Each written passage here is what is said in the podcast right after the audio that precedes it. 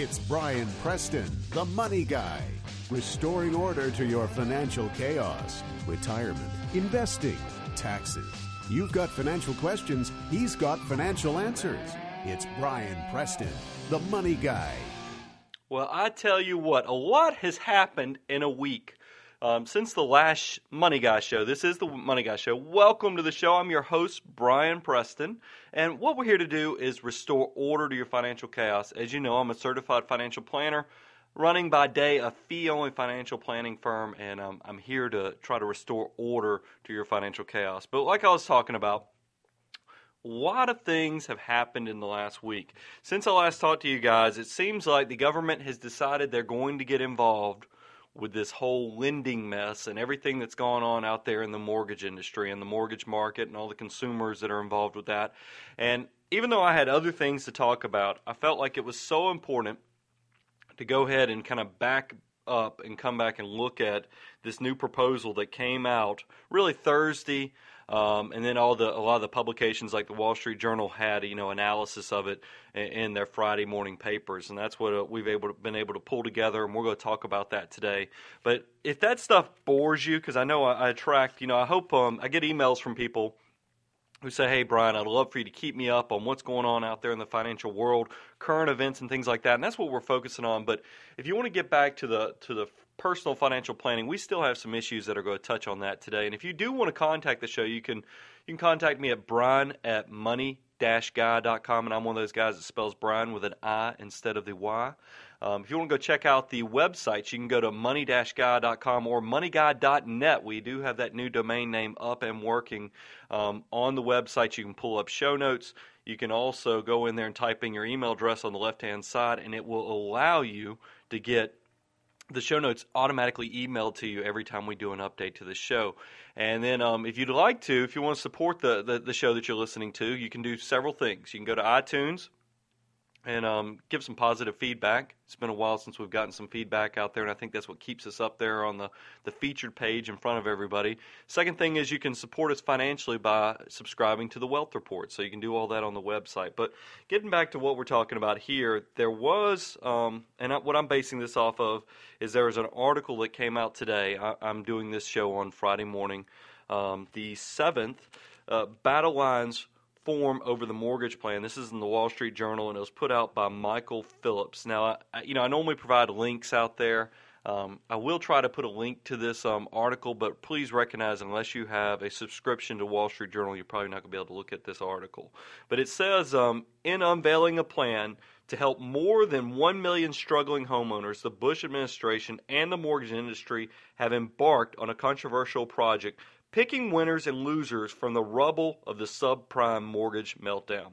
Under the deal formally released yesterday, the industry would voluntarily help as many as 1.2 million homeowners who are headed for trouble paying their subprime mortgages, but aren't yet lost causes. For some homeowners, loan servicing companies will agree to freeze mortgages at their low introductory rates. In other ca- cases, credit counselors or loan servicers will walk mortgage holders through the refinancing process. The deal won't provide relief to many subprime mortgage holders. These include borrowers who are now in foreclosure have already refinanced their homes or are more than 60 days delinquent on more than one payment over the past year. In some cases, people with good credit scores will also be excluded. Also left out are those deemed able to afford the higher interest rates scheduled to replace their introductory rates over the next two years. Uh, the thing that, str- that troubles me, and I'll just go ahead and tell you, is I get nervous whenever the government is involved in anything. And the reason I say that is is because there's always unintended consequences. And I'm going to go over a few more things in this article, and then we're also going to talk about um, kind of a question and, and, and answer sh- session on who actually qualifies. If we got into the nuts and bolts of this plan that's put out by the administration, um, who who is this really going to impact? I've got that broken out, and I'll go over that in just a minute.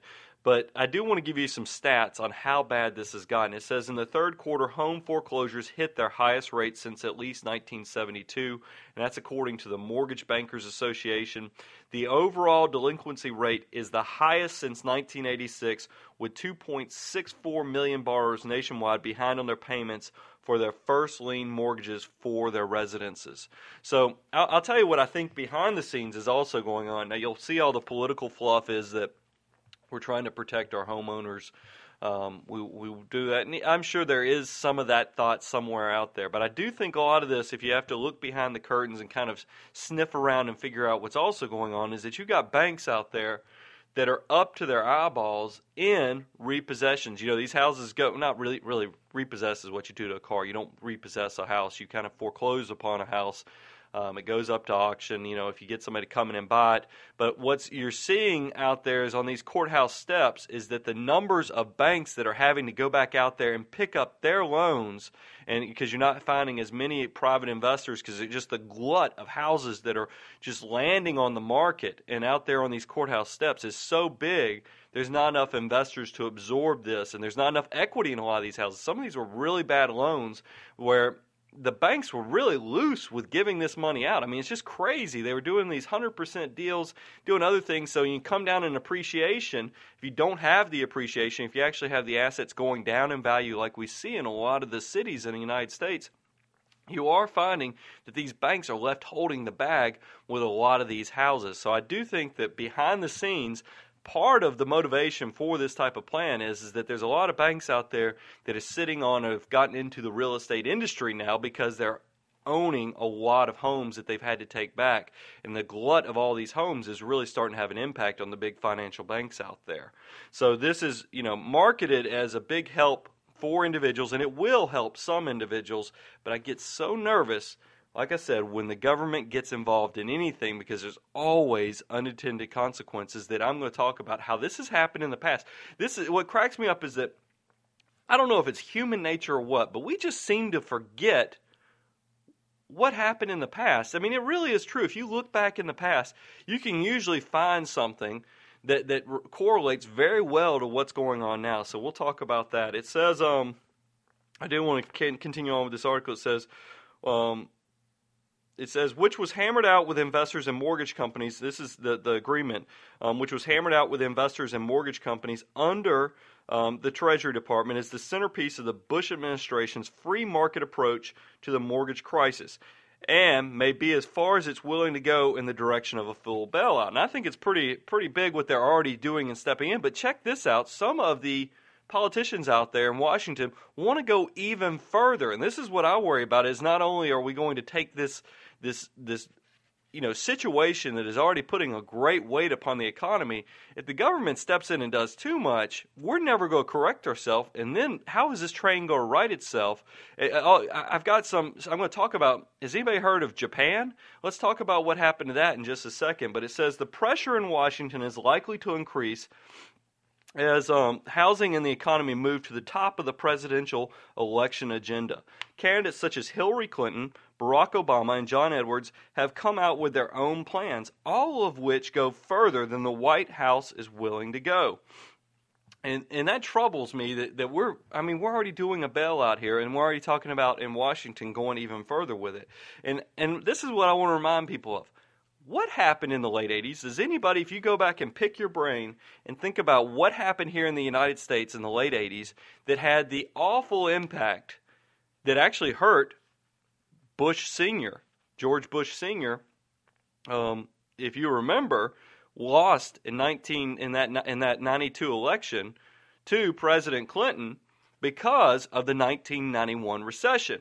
Now, going back and looking at the history books, what led us to that 1991 recession? A lot of people who have gone back and done the math, gone and kind of, you know, because history is always easier to look backwards. You know, you can kind of, it's hard when you're in the moment to really know all the different variables that are playing into a situation. But it's very easy, you know, 10, 15 years down the road to look back and say, okay, aha, that's what happened. Well, a lot of, a lot of people who have, economists and so forth, have gone back and looked at the 1991 recession and have seen that a lot of that was caused by the savings and loan bailout where the, the government stepped in. You had a very similar situation where you had investors and others that had overstepped their limits you know, and that's, that's, that's that happens in a capitalistic marketplace. Sometimes you have people who take on way too much risk. And what is the way risk and reward works? You have to take on more risk to get more reward. But when you do take on that risk, you do run the chance that you're going to lose more. Well, if we keep coming in and bailing out these people who package and do these big risky packages and investments and other things, I think we're going to get ourselves in trouble because that totally throws eh, a, a wrench into the foundation of what drives this economy. And I also worry the sacredness of contracts. We come in and break some of this stuff. And I'm going to get into in just a second how this is really hurting the people. You know, it's picking out and rewarding some of the people who have behaved poorly, and it's actually punishing people who have followed the rules and not taking on too much debt. And that's not a good situation either. I think that just kind of, uh, you know, cuts the feet out from underneath the people who are trying to make the right decisions. So think about that the savings and loans bailout and the correlation that occurred back in the late 80s when that occurred by the government and how that led us into a recession. And now we're doing, it seems like we're almost deja vu doing the whole situation over again. Think about also everybody back in the 80s, if you would ask somebody, they said, What is the biggest risk to the United States business wise? You'd have said, The Japanese are going to take over our country. And everybody was so worried because the Japanese were making so much money, so much innovation. Their quality of their products was so great that everybody was worried they were undermining the, the U.S. economy. You even had over in Detroit, you had them, you know, where a big deal back then was in the 80s, you'd have them go buy a Japanese car, beat it down with a hammer, and, and do all these other crazy shenanigans out there.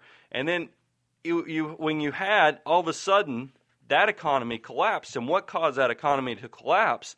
Is that they had a big run up in commercial real estate and they had a lot of problems with you know real estate getting out of hand. And then when it started to fall in upon itself which you have happened just like you had the tech bubble of the the you know two, the 90s and then the early 2000s um, that collapsed and you had to let the market work itself out. If the government steps in too soon and does things to fix the situation before the market's corrected itself the, the, the government can actually cut the legs out from the economy. And that's what happened over in Japan. They had a big run up in real estate. It started to come back.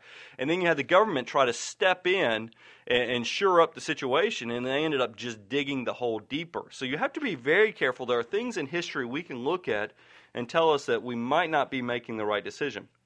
It says, according to the plan, homeowners scoring 660 or above will be considered fit to pay their mortgages. In other words, no bailout for you. You've done what you need to. We're only helping the people who have made bad decisions. I don't like that motivation. It says such a rule would punish people who have tried to avoid taking on debt they couldn't handle, Mr. Frank said. He called the decision a grave error. And when they talk about Mr. Frank, they're talking about Representative Barney Frank out of Massachusetts. Um, so these are some things, real quick, I want to talk about before we go to our first commercial break you know, what's the question and answer on who this actually hits? It says, which mortgages does this plan cover? It says the agreement covers only a subset of borrowers. These are borrowers who took out subprime arms that were originated between January 1st of 2005 and July 31st of 2007, whose interest rates will reset for the first time between January 1st, 2008 and July 31st of 2010. It applies only to loans that have been packaged in securities and not that are held by banks on their own books homeowners should call their servicer to de- determine if their mortgage is covered by the plan. Um, it also goes on what are mortgage companies doing for these borrowers? mortgage companies are setting up guidelines for those who may qualify for the fast track program that would freeze the interest rate at the introductory rate for five years. Some borrowers who don't qualify for fast track may be eligible to refinance into new mortgages based upon, of course, their credit score, amount of equity in their home, and so forth. Mortgage companies have been encouraged to take all reasonable steps to facilitate a refinancing. Who qualifies for the rate freeze? Check this out. To qualify, borrowers must live in their homes and face a payment increase of more than 10% when the rate on their arm resets for the first time. The program is designed to help borrowers who aren't good candidates for refinancing because of, listen to this, poor credit, have little or no equity in their homes, or a history of late payments. All things that are bad behavior and we'll go reward that which I know the, the intention's good, but I think you have to be careful. It says to qualify for the fast track program, borrowers must have credit scores of less than 660 and can't have improved more than 10% since the mortgage was originated. If you have any questions, call 1 888 that's 38 995 HOPE. 1 888 995 HOPE. When we come back from the commercial break, we're going to be talking about how why they're probably doing this. um, because of some of the subprime fears. We're also going to be talking about some good news in the economy, and then I'm going to be talking about Social Security and politicians. Stay with us. We'll be right back after this commercial break. Brian the Money Guy Preston here. If you enjoy the information that I share on the Money Guy Show, then you'll love my print newsletter, The Wealth Report. The Wealth Report is the quarterly newsletter that I send my wealth management clients, and I'm making it available to you for the affordable price of $29 a year. You can sign up at the Money Guy website. That's money-guy.com. This quarter's wealth report covers putting the summer stock sell-off in perspective, ranks of millionaires skyrocketing across the globe, the most common mistakes that retirees make, and how you can avoid them. What else should be in your will, and choosing an estate planning attorney. All this great information is packed into the fourth quarter wealth report. So what do you have to lose? You probably spend more than $29 on lunch this week. So take me up on this incredible offer and sign up today at the Money Guy website. Once again, that's money-guy.com. Money-guy.com. Sign up now. Money-guy.com. We're back for the second segment of the Money Guy Show. I am your host, Brian Preston. And as we went into the commercial break, we were talking about how I'm a little troubled that the government is, is already stepping in. And I know that we've got some bad things going on, but a lot of times I, I believe so much in the capitalistic marketplace that I like for the market to correct itself. That way, people who took too much risk are punished and the situ- situation fixes itself, um, as well as those who've done the prudent and right decisions, which I think are probably the majority of my listeners out there, um, continue to succeed at what they're trying to do with their financial life. The problem I have with this is that, sure, I'm not that, I'm, I hope you don't think, especially around this holiday Christmas season that I'm the Ebenezer Scrooge that th- just does not have any sympathy or compassion for these people who have gotten in over their head, and that's not the case at all. What my bigger fear is is that we actually cause the situation to be worse. Sure, we could go out there and help these million people, but if we end up in in, in the very form by helping these million people drive the entire economy into a recession, then what? Who have we benefited? Because those same people are going to be hit even harder. Um, the the thing is, is I just worry about these type of situations because I think a lot of people took this um, this real estate marketplace and, and, saw just too much. You know, they got stars in their eyes. They got punch drunk with all the money they were going to make through the appreciation because people got used to making three, four, five, even 10, 20 percent a year off the appreciation the appreciation of their real estate and, and that that's just not realistic. I mean, but everybody always, when they're in these situations, they think they're in a new paradigm. You know that that that, that real estate is going to continue to go up like this, and, and you know, and sure, real estate is going to come back, but you have to always wonder. We have the same type of cycles occur time and time again, whether it's tech stocks, whether it's real estate. I mean, there always seems like there's some type of bump, bubble that that forms out there, and who knows? Maybe we're at that point, and I don't think we are yet because um, prices have come down. But you look at commodities. I mean, you look at oil and natural resources; those have just skyrocketed. But I personally think some of that has to do with there's some secret inflation going on out there. I call it undercover inflation, and the fact that all natural resources have gone up, the value of the dollar has gone down significantly. Uh, that's the definition of inflation to me. Is if we got the you know the value of your currency's gone down and cost of goods has gone up. I think we're fortunate enough that our market is so big that we've kind of um, artificially kept our prices pretty reasonable because um, people are so concerned the economy is going to come in upon itself that they've um, kept, businesses have kept prices low uh, on goods and then innovation. Let's not forget every time they figure out how to make a microchip smaller and figure out how to make it more efficiently uh, the prices come down on that, and that's the stuff that powers our lives and makes us more productive as well. But getting back to what we talked about before the break, is we talked about how the government has stepped in on this whole subprime mess, and and they're they're trying to do some form of bailout. And I want to tell you why I think they're doing this. There was an article it came out November 24th. This was also in the Wall Street Journal called Rising Rates to Worsen Subprime Mess. And this was done by Ruth Simon as well, and she was one that was listed on um, that previous article on on the question and answer sh- session of who the new plan works. So she's definitely the person to talk to at the Wall Street Journal about this. And it says the subprime mortgage crisis is poised to get much worse. And this is probably exactly what the government is catching on to as well. It says next year interest rates are set to rise, or what's called reset, on $362 billion worth of adjustable rate subprime mortgages, according to data collected by the Bank of America Corporation. While many accounts, and they're talking about the media, when you hear them say many accounts, that's talking about the media and everything you see day to day on the nightly news. It says many accounts portray resetting rates as the big factor behind the surge in home loan defaults and the foreclosures this year. She goes on to say that's not quite the case. Many of the subprime mortgages that have driven up the default rate went bad in their first year or so, well before the interest rate had a chance to go higher. Some of these mortgages went to speculators who planned to flip their houses others to borrowers who had stretched too far to make their payments, and still others who had elements of fraud. So, and uh, what what she's saying with that statement right there is that a lot of us have been sold a bill of goods in the media that this whole mortgage thing was done because interest rates are going up and these people can't afford the increase in interest rates. And uh, you know, and this freeze would help everything. But I'm not so sure that's what got us in this position. That's what it says here. The, the, what got us in this position is bankers and investment firms packaging and, and, making money too easy to come by. They were out there basically giving any money money to people to buy homes without qualification. You know, you had all these um, loan, you know, loans that were put together where you didn't even have to prove you had income really. Um, as long as you pretty much had a pay stub and um, you know and had a pulse i think they were pretty much giving out money. And that's all coming back to hit these banks and these investment companies that were packaging up these mortgage products.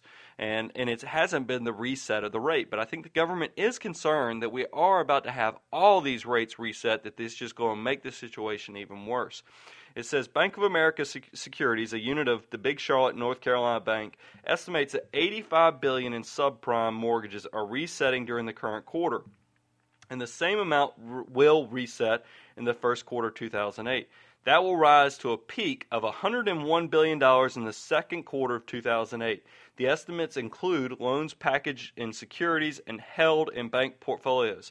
And you notice when in the in the new proposal that came out from the, the Bush administration was it was not talking about products that were owned by the banks directly. It was products that were packaged and resold. And that's exactly what is coming to reset in the first and second quarter of next year. So you can kind of see why the White House is jumping in on this. It's kind of like looking into a crystal ball because remember, this article was written on November 24th. So it gives you a lot of insight into what's going on out there.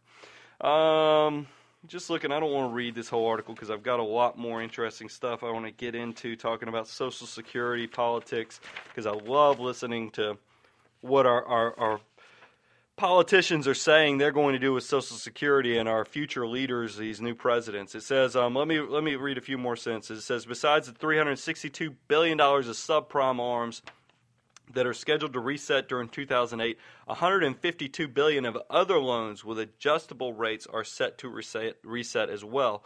So if you add those two numbers, you can actually see we have actually 500, a little over 510 billion dollars of loans that are resetting in the next year. It says another factor is that those with a looming reset now have a tougher time sidestepping about refinancing or selling their home because, of course, banks have puckered up and are no longer giving out this free money. So it kind of is making the situation a, a lot worse than um, a lot of people anticipated. Um, one piece of good news before we get into the fun stuff of talking about candidates and their take on Social Security, I'm talking about presidential candidates. We can look at retail holiday e- commerce spending and, and what it's done since last year. Because, you know, I've been giving you guys a lot of, you know, gloom and doom type reports about the economy, but at least here's a good piece of information that came out. Um, this came out in the last week, actually December 5th. And it came out, I pulled it off the PR Newswire. Um, and, and it, it comes from ComScore Incorporated. And it says today, ComScore Incorporated released an update of holiday season e-commerce spending. And e-commerce, of course, is anything purchased through the internet. And it says, um, talking about the first 32 days of the, the shopping season from November 1st to December 2nd. And um, the the November 1st through December 2nd holiday season, more than 14 billion has been spent online during the season to date. And that's making that's a 17% gain over what was spent last year. So that's tremendous that they've picked up that much. The biggest day was, of course, um, the the Cyber Monday, which was November 26th, and there was 733 million dollars of sales on that November 26th um, Cyber Monday. If you want to know um, what's really out, out there hot, they broke it down by category, retail category. And um, video games and consoles had an increase over last year of 145 percent. Furniture, appliances, and equipment were up 45% from last year. Sport and fitness equipment is up 30%. Toys are up 17%, even with all the crazy stuff going on in China. There's a lot of people um, still buying a lot of toys out there. Consumer electronics are up 17% as well. So that's, that's some good news out there. Now let's talk about something that I really have my heart on. Y'all have heard me, I'm very passionate about Social Security. I'm one of these young guys um, I keep saying I'm young. I'm now in my mid 30s, but um, I still consider that young. I still feel like a 17 year old. Um, it, by mentally, I, I, should say, but it's one of those things where Social Security is one is one of those those issues that's out there in the public that I think doesn't get enough attention. And I think it doesn't get enough attention from all age groups. Young people like myself, the Generation Xers, the Ys, they need to be paying attention to it because we're getting completely hosed on um, the benefits we have the potential to receive in the future. And then I think older people need to be concerned about it because as the baby boomers and, and the other generations, you know, get into their latter, latter years where they are relying on Social Security, if y'all don't make the fixes now, by the time we get up to power, there's going to be a little bitterness there. And I think they, you know, this is the time to look at things because if you wait until we get in power, we might just go ahead and throw everything out on its ear. I, I know that sounds harsh, but I do think there's there's a feeling from younger people that the older people just are not taking this serious. And uh, you know, I say that that's for the informed, you know, younger people because there's also a group of younger people who don't know what's going on with their finances whatsoever and are more interested in where they go get fast food for, for lunch today. Um, so, but I do think that it's something that the older generations do need to think about. But this is an article that came out from CNNMoney.com, and I'll link it on the website.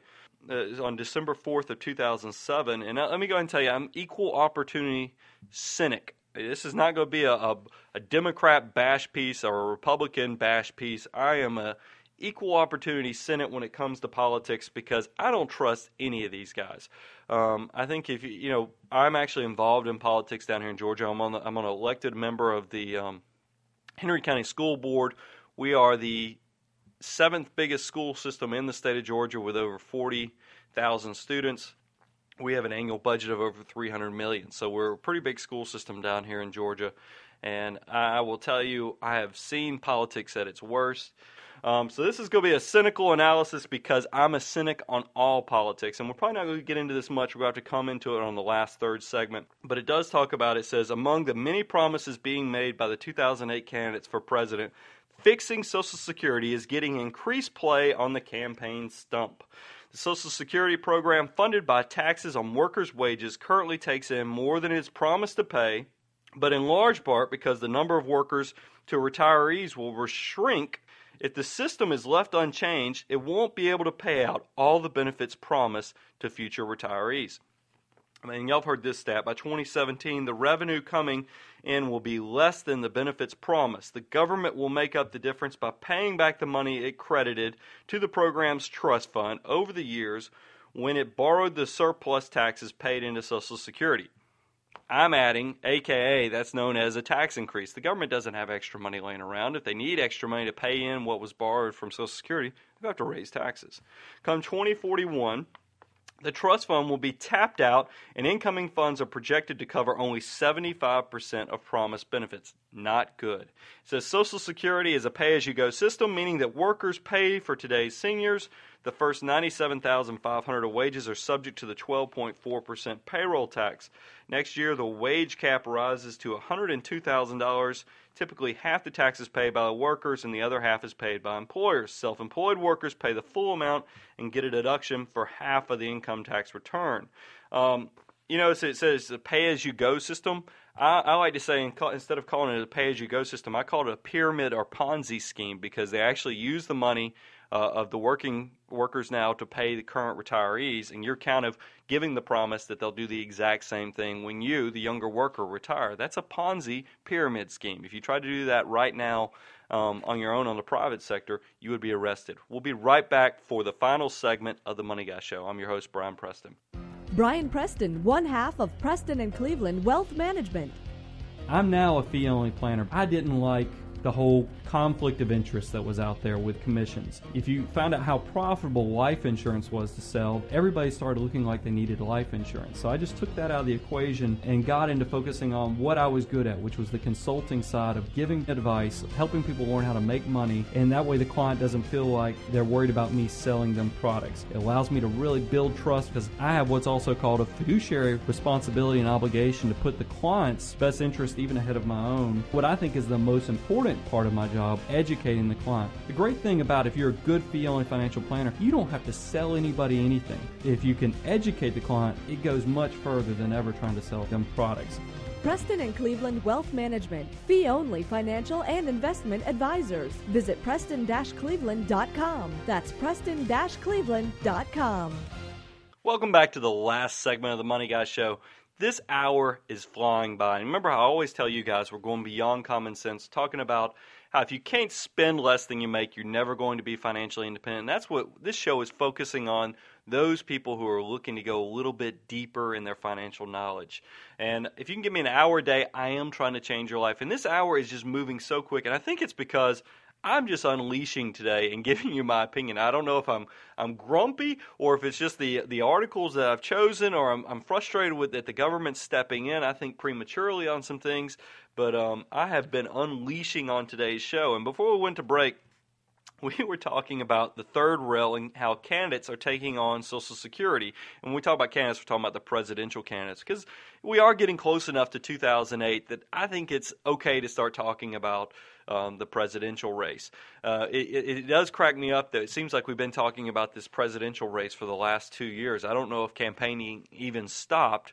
Um, once we had the last election, but it's um, it's one of those things where, and don't worry if you're Democrat, um, I'm not going to beat up on them any more than I beat up on the Republicans. If you're a Republican, I'm not going to beat up on them any more than I do the Democrats. I'm an equal opportunity cynic. I'm going to, to, to pick apart each one of these guys on what they're saying about Social Security, and I'll tell you what I think is decent, and I'll tell you what I think um, they're being a little naive or being a politician. I don't think they're naive about anything. I think they just put, you know, they spin it around so that it sounds good for the public. But this is um, this is the thing we need to talk about is that Social Security. Remember, the the Bush administration jumped on this issue back in 2005, and they were going to try to do some type of reform package, and that was shot down because um, a lot of people were troubled by the whole privatization of a portion where individuals would actually have a private account. And I also think there were some good hit jobs done by some of the organizations out there, AARP and others, that scared the the seniors to death to where th- there's no way they could ever consider it. Um, you know, so th- there was some some political motivations out there as well as some agendas that that caused it to be derailed. But I do want everybody to recognize that the longer we wait, the worse the fix is going to be. I'll go ahead and tell you, there's no silver bullet anymore. It, um, there's it, just privatization is not going to answer anything because we still have. Remember, this is a pay-as-you-go system, or as I like to call it, a pyramid scheme, where they have to take money collected by current workers to pay the benefits of current retirees. So if that's the case, it's not like you can really invest a ton of money because we've already told you how the surplus actually dries up, meaning more money coming in than is actually being paid out to seniors dries up within the next 10 years. So there's not a lot of time to invest for the huge liability the government has to pay for all of us workers for the rest of our lives. So the, the, the solutions are going to have to be very dramatic, and it's not going to be a silver bullet like just privatizing or make, you know, making separate accounts for younger workers. We're also going to probably have to take into account either raising taxes, raising that payroll tax, um, that, that is going to Social Security, or we're also going to have to consider reducing benefits or raising the retirement age. And why do they raise the retirement ages? Because they hope that you die before you get to retirement. I mean, let's just the cold hard truth of the matter. Um, if you're looking at the article that is in CNN um, Money, it says the magnitude and pain of the changes can be lessened in two ways, according to the actuaries. Make the changes sooner rather than later. We talked about that just a few seconds ago, so that they may affect more people, but in less dramatic manner. And implement a combination of either tax increases and benefit reductions so that neither is particularly steep. It says many of the candidates for president have said that they would seek a bipartisan solution, but they also have expressed their most or least preferred option. So let's actually break this down. Let's let's look at each candidate, and these are all the top candidates um, for both parties. We'll first start off with the Democratic Party. Um, we got the Democrats where um, we'll start off with Hillary Clinton. And this is what Hillary Clinton says she wants to do for Social Security. It says she's opposed President Bush's plan to let workers divert some of their Social Security payroll taxes into individual investment accounts. Clinton has also indicated that she would not favor eliminating the cap on the amount of income subject to Social Security tax. And this is the big part. She says she has pledged to stop the practice of the federal government borrowing the surplus paid into Social Security and has indicated that she would convene a bipartisan commission to examine ways to ensure long term solvency. So I'm looking at what she just said there. Where is the approach that actually, where's the, the, the, the, thing that's going to fix it? Are we going to lower taxes? Are we going to to, to raise retirement age. I didn't hear anything in there. I think that was kind of a head in the sand approach. She didn't give us any meat whatsoever in that answer. It was more of a political answer. So we'll move on. Obama. Obama came out and he says he opposes Bush's plan allowing workers to divert some Social Security payroll taxes into individual investment accounts. Obama has also said he wouldn't favor raising the retirement age or cutting benefits. So he doesn't want to raise re- the retirement age or cut benefits, but he would consider increasing the payroll taxes to help resolve, resolve the anticipated shortfalls in Social Security. And his approach for raising taxes is what's called a donut approach. And you know, the reason they say donut is it gives you a visual because what they want to do is have Social Security like it is in its current form, where it caps out at a certain you know area, somewhere between you know ninety-five to hundred thousand um, dollars. So people who make over a hundred thousand to maybe two hundred thousand wouldn't pay Social Security on that income, but then anybody who made over two hundred to two fifty would be the taxes would pick back up. That's why they call it a donut, because there would be a gap in the middle for people who make over hundred thousand dollars, but you know less than two hundred to two fifty. Um, you know, so it, it's it's really taxing the people they consider making a large sum of money, but leaving a little bit in there for, I guess, the middle class of. of I, I, they use the word affluent. I don't know if it, it's really affluent, but the middle class that that makes between a hundred to two hundred thousand um, dollars. John Edwards, he's pretty much the same as Obama. It says opposes President Bush's idea to let workers to, to divert some Social Security payroll taxes into individual investment accounts. Edwards has said he favors increasing the cap on earnings subject to Social Security, but has also said he would support a donut to protect a portion of income from the tax. On CNN's The Situation Room, he said, I would create a buffer zone, buffer zone between about $97,000 and $200,000. Beyond that, I would raise the cap. So at least, you know, like I said, Senator Clinton has come out and she kind of put her head in the sand and really didn't say one thing or another. Um, Obama and Edwards have basically come out and said they think that we just need to raise the cap, but maybe subject to a donut where we do exclude a portion of the income for people who make 100 to 200 to 250 from the taxes um, before it picks back up for people who make over that 200 250 thousand dollar threshold. So if we look now at the Republicans, we got Rudy Giuliani, who um, he says he supports individual investment accounts as part of Social Security, but he said he would not raise taxes to address Social Security's long term solvency. So he loves the investment accounts, but I, I think that that's not enough. I think that's a political answer, just like we had Senator Clinton giving a political answer. I think Rudy's answer is kind of political in the fact that, sure, he wants to do the individual accounts, but as I told you, there's no such thing as a silver bullet anymore. In addition to the individual accounts, um, if you're going to make this work, you've got to do something else. You've got to either raise the retirement age, you've got to cut taxes, you've got to raise taxes, um, meaning raising that income threshold, or you've got to cut benefits. And I didn't hear any of that in what you know, Rudy Giuliani, the former mayor of New York, said in his comments. So I think it was more of a political answer. John McCain has come out and said he would be open to the idea of individual investment accounts so long as they do not divert payroll taxes from Social Security.